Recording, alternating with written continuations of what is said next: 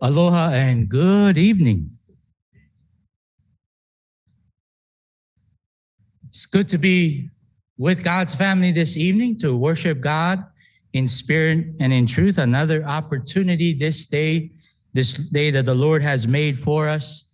I come with greetings from the Wahiawa Church of Christ. Uh, they send their special thanks for uh, allowing Uh, uh, me to be there with them this morning and, and to teach and preach for them. Please pray for the church in Wahiawa as they are uh, going through a period of reconciliation and healing, and also trying to find a minister uh, that will suit the work uh, that is needed to be done in, uh, in Wahiawa.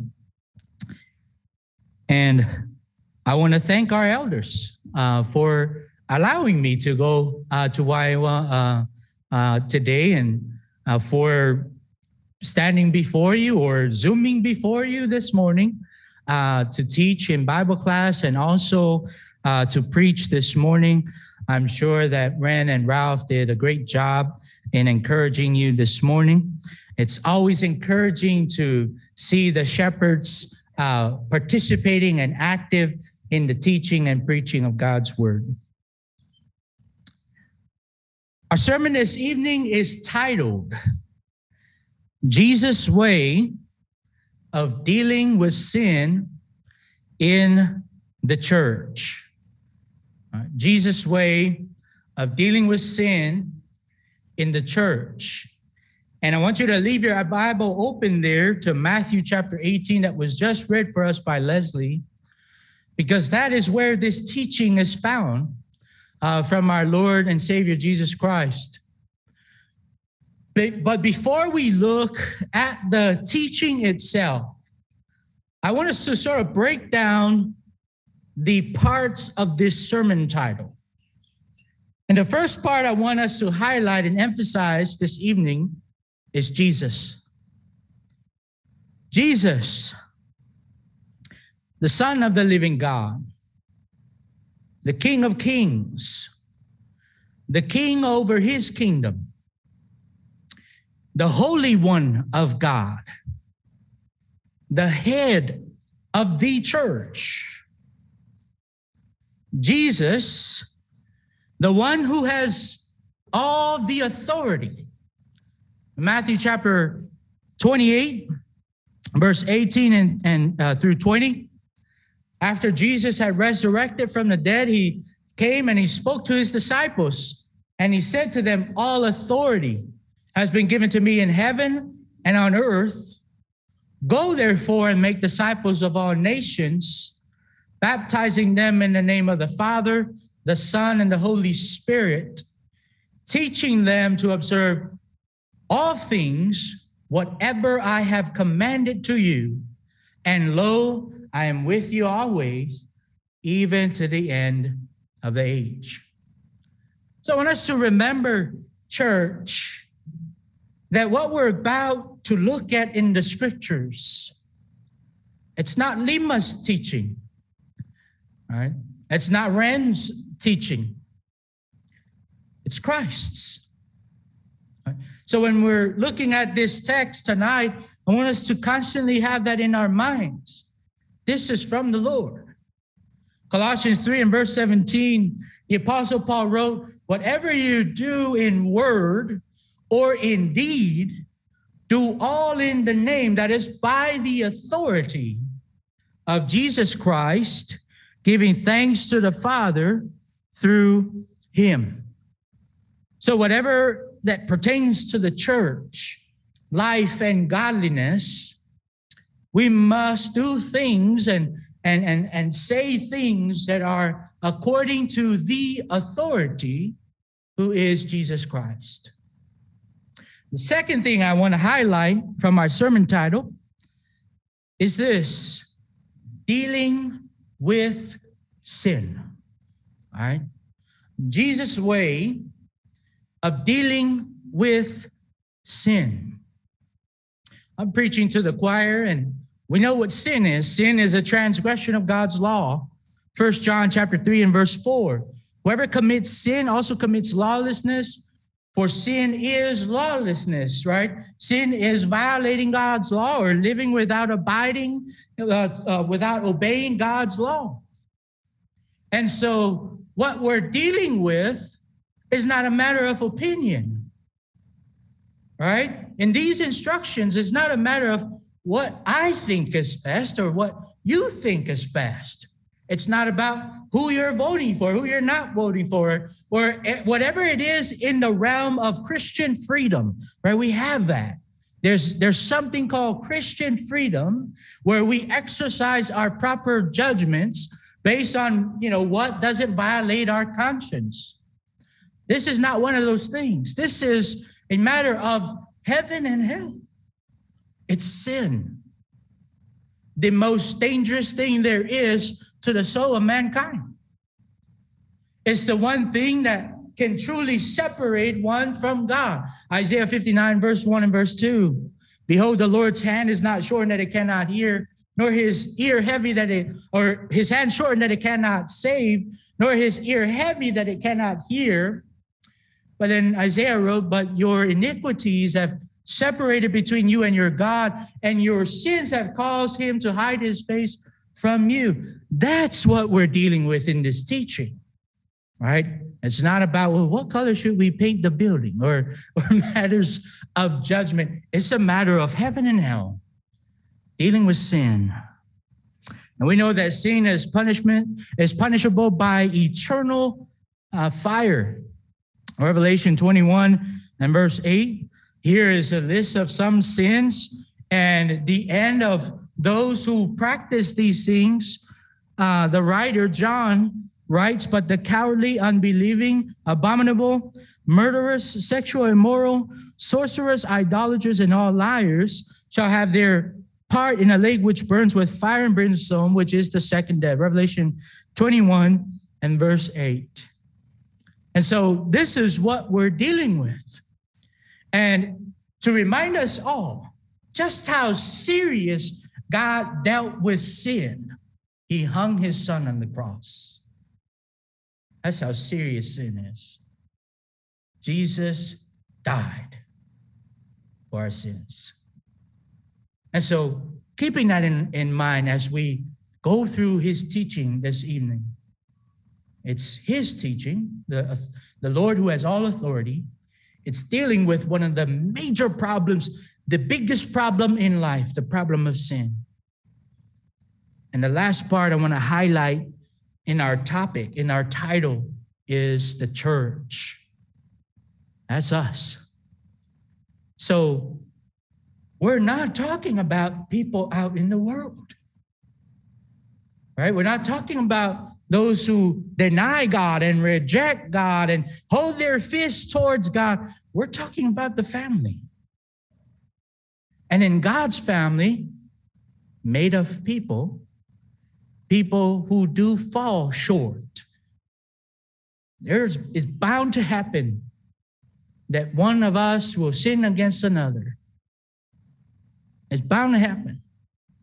And what we're talking about this evening, I mean, it's, it's just like any other family that we have been a part of, right? In our own personal families. Have you ever argued with anyone in your family?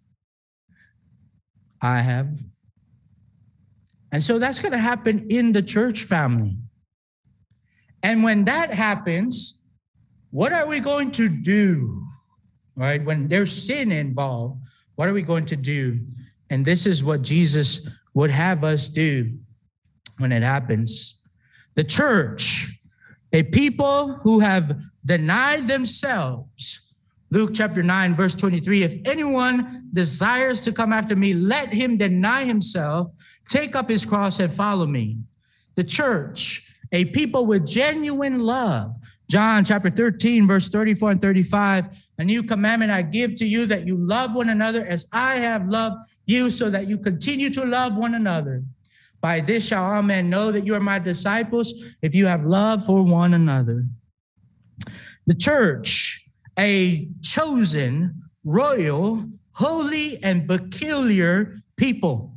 First Peter two and verse nine, but you are a chosen generation. Imply that we're different from those in the world. We've been taken out of the world. So our ways of dealing with things are not like the way the world deals with things.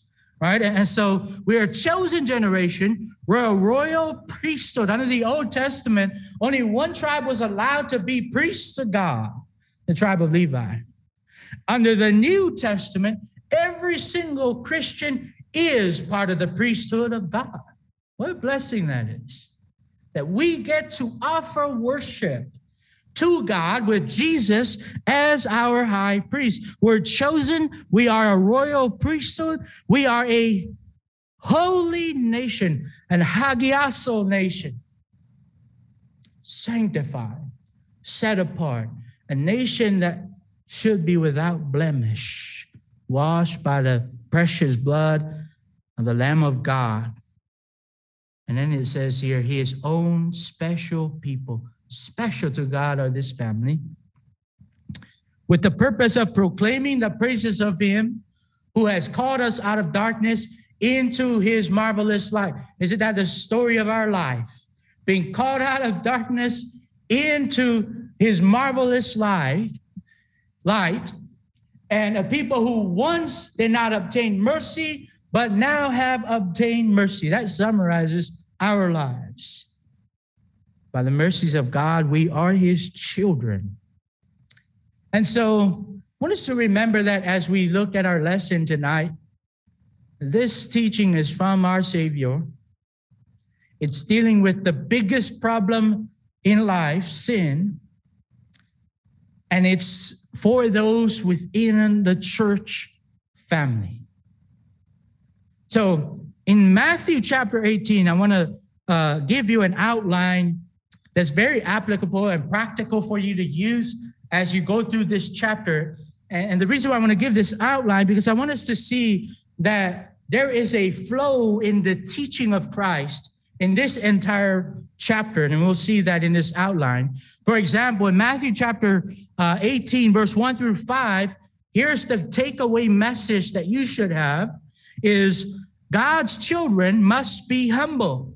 And there in verse one through five, Jesus talked about being humble like little children. In verses six through nine, the takeaway message is God's children must do whatever it takes to avoid sin. What, what did Jesus say there? If your hand causes you to sin, cut it off. If your eye, gouge it out. All right. And he doesn't mean to cause their physical body any self-harm. He means you take the extreme way to avoid sin. Take it. Because of the seriousness of sin. Verses ten through fourteen, God's children can be lost, but if one would come back to Jesus, God will welcome him with open arms. You think about the story of the prodigal son who was once with the father, and then he wanted his inheritance and went away into the, into the far country and lived in a riotous way of living, lost all of that. He came to himself. He realizes, all my blessings are at home with my father. I need to go home with my father. And as he came to himself, he returned, and his father was waiting to see his son come home. And the moment the father sees his son, he runs and he embraces him. That's the beauty of the child of God. We can lose our way, but if we will come back to our senses and come back home, he welcomes us home with open arms. Verses fifteen through twenty, which will be the bulk of our lesson, God's children must learn how to deal with each other when there is sin in a relationship. All right, so you see this flow of teaching that we are to be humble. We are to avoid sin. When, when we lose our way, we must be willing to repent. And when we're dealing with sin with one another, we need to know how to handle such a delicate situation. And then finally, the last part of the chapter, twenty-one through thirty-five, God's children must be forgiving. Right? When you have done what is in verse fifteen through twenty, you need to do, and, and you win your brother, you need to do what, what verse twenty-one through thirty-five says to do. Forgive. And so now let's look at the place um, where the lesson comes from, Matthew chapter fifteen or chapter eighteen, verse fifteen through twenty. And I'm not going to give you an outline like I normally do, because this outline is pretty straightforward from the Lord Jesus. And I'm gonna I'm not going to improve on the teaching of the Lord Jesus. It's already perfect. So the first point is verse fifteen. Jesus said this: "Moreover, if your brother sins against you, go tell him his fault between you and him alone. If he hears you, you have gained your brother." Very straightforward. Jesus wants for us to handle things on a personal level when it comes to sin. If it's between me and Ren, I'm giving an illustration. If it's between me and Ren, I need to go to Ren. Ren must come to me. And we need to talk about it in the spirit of love and kindness and handle things that way. But sometimes we don't do it this way. I'm speaking generally. Sometimes Christians don't do it this way. We get offended. Instead of going to the person that we're supposed to go to, we go to some other person. You know what so-and-so did to me? And so we open the door for other sins, like slander, gossip, and lying. Jesus wants us to have the courage to be able to look one another in the eye and talk about life's biggest problem, sin, and try to win each other over to Jesus. Remember, there's a goal here in mind. Jesus said, if you, if he hears you, you have gained your brother. That's the goal. This is not the time to say, I'm right, you're wrong. This is the time to say, brother, sister, can we look at what is right and see if there's something that we can improve on in this relationship? If our attitude in going to the person is pride and self-righteousness, it's not going to work.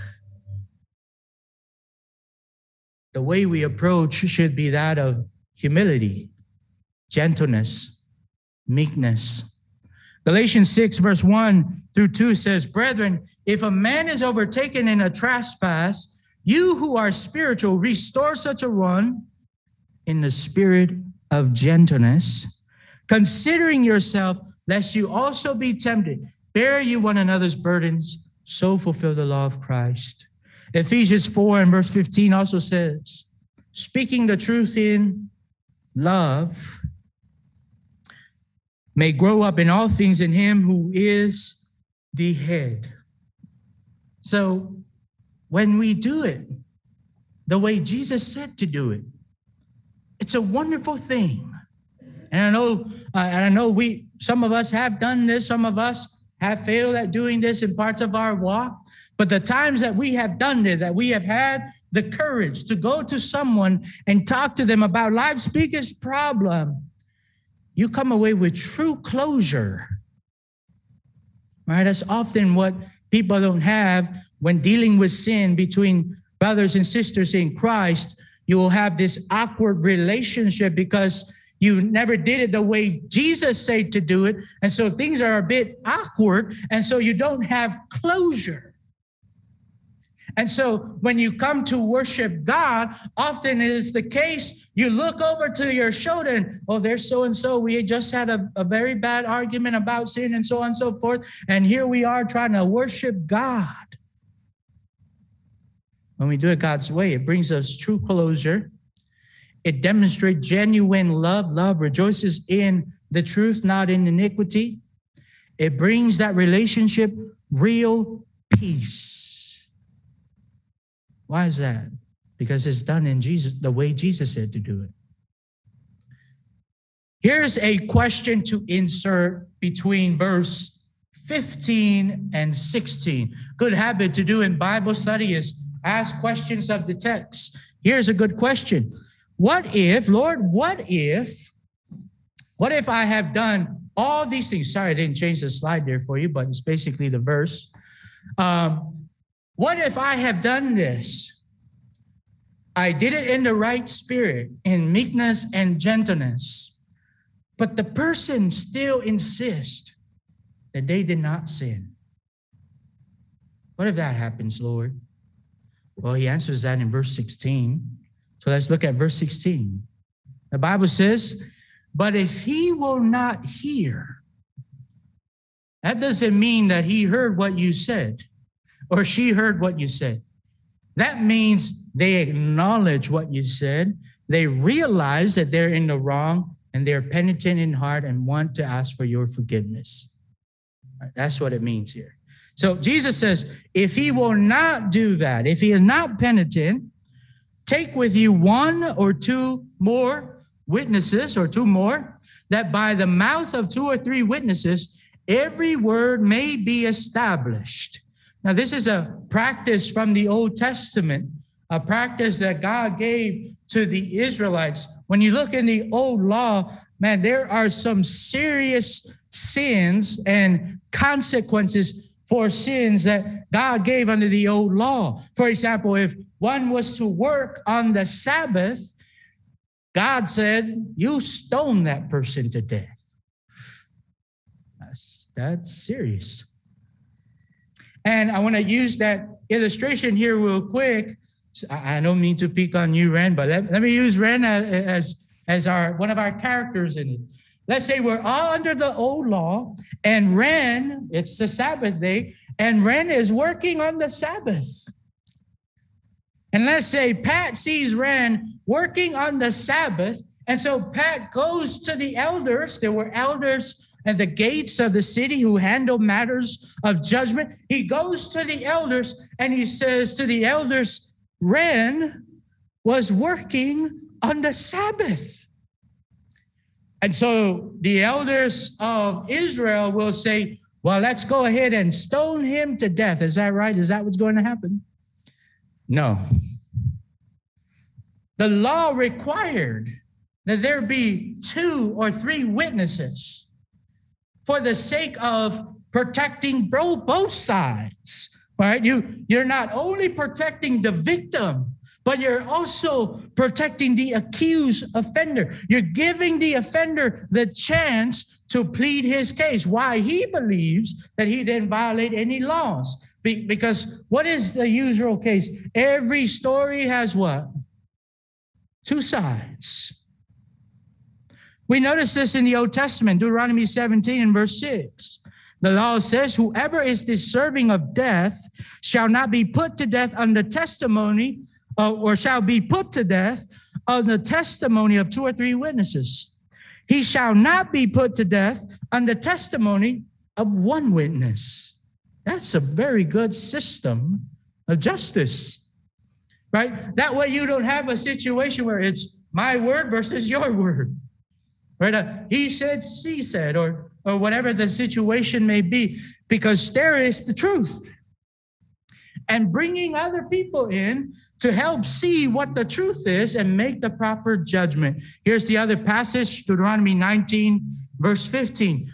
One witness shall not rise against a man concerning any iniquity or any sin that he commits. By the mouth of two or three witnesses, the matter shall be established. Notice Jesus quotes from the Old Testament and, and implies here that this is a good teaching for the church to do.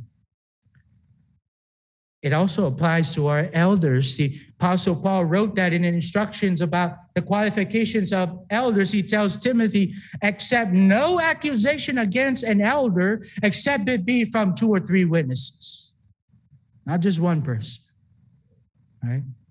And so if between you and your brother it doesn't work, Jesus said, you bring two or three witnesses. You present your side, they present their side. And you let these people that you brought, and by the way, a practical uh, two or three witnesses, why not the shepherds of the church? They're sound in wisdom. They know what the Bible says, and, and let them look at both sides and make the proper judgment. And that's what Jesus would have us to do. Insert another question between verse sixteen and verse seventeen. Lord, what if even we have three or two witnesses and the person still insists? Even, even the three, three witnesses are, are saying, this sister is right for bringing this accusation against you. Are you not seeing that, that, that this is what the truth is? If they don't agree with what the witnesses are saying, here's what Jesus said. Verse eighteen, or verse seventeen, sorry. Oh, there you go. And if he refuses to hear them, tell it to the church. But if he refuses even to hear the church, let him be to you like a heathen and a tax collector. Again, sometimes we don't deal with sin. And often it's the case, we don't want to deal with it because we sometimes say, but I have my problems. Right? I have my own sin, so I don't want to, I don't want to deal with someone else's sin. So, so I'm just going to let it go. And that person does it again. And you're going to say, you know what? I'm just going to let it go again. They do it again. And you keep saying, I'm going to let it go. Again, I'll let it go. Again, I'll let it go. Again, I'll let it go. You know what will happen to you? You build resentment. And what I thought I was going to let go has actually built up to bias the way I view this person. And now I have resentment towards this person instead of reconciliation. Jesus didn't say, let it go. There's a responsibility of the individual, as me as an individual, as you as an individual, to hold each other accountable in Christ Jesus. Can't just let it go. I mean, we're talking about the sin. We're talking about the serious problem that we deal with as sin. We can't just let that go. Sometimes in the church, and I'm not, I'm speaking generally in the church, instead of doing it Jesus' way, instead of telling the church, we'll, we'll do this, we'll sweep it under the rug. But you know what? Lima's sin, we'll sweep his sin under the rug. Ren's sin, under the rug. I'll go down the list. Everybody in here, under the rug, under the rug, under the rug. You know what happens when you put many things under the rug? There's this huge bump. And someone's going to say, what's under the rug? Because it doesn't look, it look, it doesn't look right. It's, it's, there's a big bump under the rug. What's under the rug? And you know what happens, church? If that's the practice, you know what happens? New people come in, visitors come in, and they notice something. Oh, we're not really taking Jesus' teaching seriously. Maybe I should go somewhere else. Jesus says, tell it to the church. You know what that means? It means tell it to the church. It means as a family, we're supposed to be pleading with this individual to give up sin. As a family, we're supposed to be helping this person to see the truth so they can escape the grasp of sin, the bondage and slave, slave master that sin brings, to free them and bring them back home to Christ. Not sweep it under the rug. Go with me to First Corinthians five. Here is a example in the New Testament of a church who did not practice what Jesus taught here. First Corinthians chapter five. Notice with me verse one through seven. And here's what Paul said. It is actually reported that there is sexual immorality among you, and such sexual immorality as is not even named among the Gentiles, that a man has his father's wife. That's the thing about the Bible. It shares the ugly truths. It shares the nasty sins that men get into. And that's what we see here happening in the church in Corinth.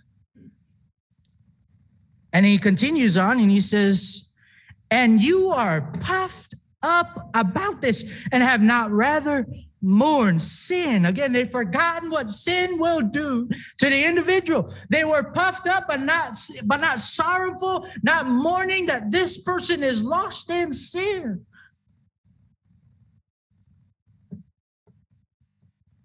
He says, you're puffed up and have not rather mourned, that he who has done this deed might be taken away from me. For I indeed am absent in the body, but am present in spirit, have already judged as though I were present him who has so done this deed. And here's what he says to them. Church, in the name of the Lord Jesus Christ, by the authority of Jesus, when you gather together along with my spirit, with the power of our Lord Jesus Christ, deliver such a one to Satan for the destruction of the flesh, that his spirit may be saved in the day of the Lord Jesus. Your glorying is not good, that you, uh, uh, do you not know that a little leaven leavens the whole lump? Therefore purge out the old leaven, that you may be a new lump, since truly you truly are unleavened. For indeed Christ, our Passover, was sacrificed for us. Notice what Paul says to them. Enough of this sweeping under the rug. You know what's happening and you've done nothing and you're so proud. You're calling it mercy. You know, I'm not gonna, I'm not gonna hold this person accountable for their sin. I'm gonna call that me being merciful towards this person. They were so proud of that and not doing what Jesus said to do. Paul says, come together, understand sin and what it does to a person. Understand this is your brother. He needs your help. You need to rescue him from Satan. And where Paul says here, deliver him to Satan, he really, he really is saying discipline this individual. Hold him accountable to the word. That is what we're supposed to do. And then finally, verse eighteen through twenty.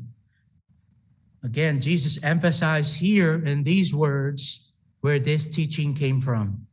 Jesus said, surely I say to you that whatever you bind on earth will be bound in heaven, and whatever you loose on earth will be loosed in heaven. I want to pause there because I really love the translation that Leslie used because it properly communicates. The, the New King James is, is a little bit off here. It sort of sounds like the binding and loosing is up to us. It is not up to us. Right? What he's saying here is whatever these instructions are, God has re- already set them in heaven. And so the church must practice them here on earth. So when we practice it here on earth, we're doing what's already been settled in heaven. The psalmist said, oh, Lord, forever your word is settled in heaven. Before I got this sixty-six books in the Bible, it was already written by God in heaven. That's what this means. Whatever you bind, God has already binded here in his teaching.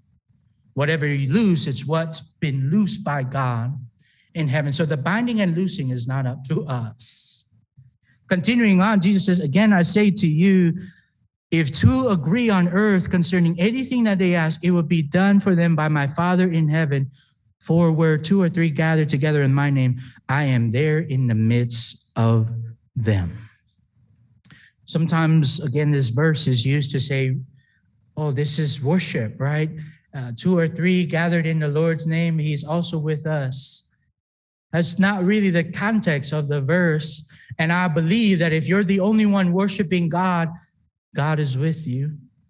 It doesn't have to be two or three, all right? Because there's sometimes you're just by yourself. We just went through a pandemic, going through it.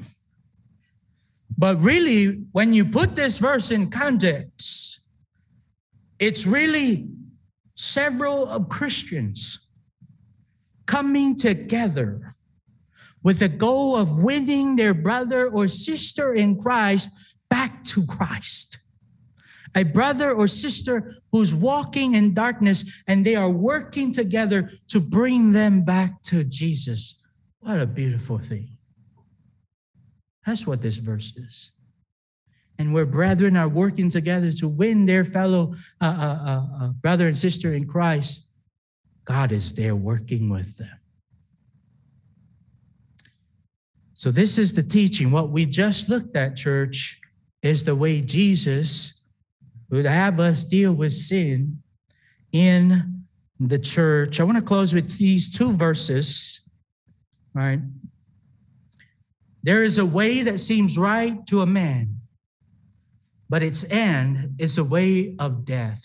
Sometimes, especially with sin, there's a tendency, tendency to say, well, here's what we think we should do. And, and often we say that before asking, what does the Lord say for us to do? Isaiah fifty-five, verse eight and verse nine. God says this, for my thoughts are not your thoughts, nor are your ways my ways, says the Lord. For as the heavens are higher than the earth, so are my ways higher than your ways, and my thoughts higher than your thoughts. When it comes to dealing with sin in the church, we must do it the heavenly way, the way Jesus said for us to do it. It may be a difficult way to take, but it is the Lord's way. It may be counterculture, counterculture, or it may not be something we used to do, but it's still the Lord's way, and it must be done. Maybe you're here this evening, and you're someone who is seeking salvation in Christ Jesus. God wants to save you today, and the question is, do you want the salvation that God gives? If you want that, do what Jesus said. Jesus said in Mark sixteen, verse fifteen through sixteen, go into all the world, preach the gospel to every creature. That is the death, the burial, and resurrection of Jesus Christ, the truth that saves us. He who believes that gospel and is baptized in the waters of baptism will be saved, Jesus said. He who believes not will be condemned. If you need to do that this evening, we plead, we plead with you, do it tonight. Maybe you have done that, and maybe the Spirit through the Word has pricked your heart tonight, and you realize, you know what, I need to go to so-and-so and work things out and seek closure, real peace, and rejoice in truth and genuine love. If you need to do that tonight with someone, or today with someone, do it today. Have that closure today. Do it the way Jesus said to do it. Whatever your need may be, we invite you to the Lord's invitation as we stand and sing the song of encouragement.